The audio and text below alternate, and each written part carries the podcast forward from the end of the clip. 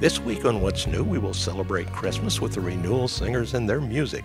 We then return to our study in the first chapter of Romans, looking at verses 14 through 18. When we come to verse 18, Paul will begin to develop the theme of righteousness from God. I'm Ed Peters, and I invite you to join Pastor Henry Harder, the Renewal Singers, and me for another week of What's New right here on this station.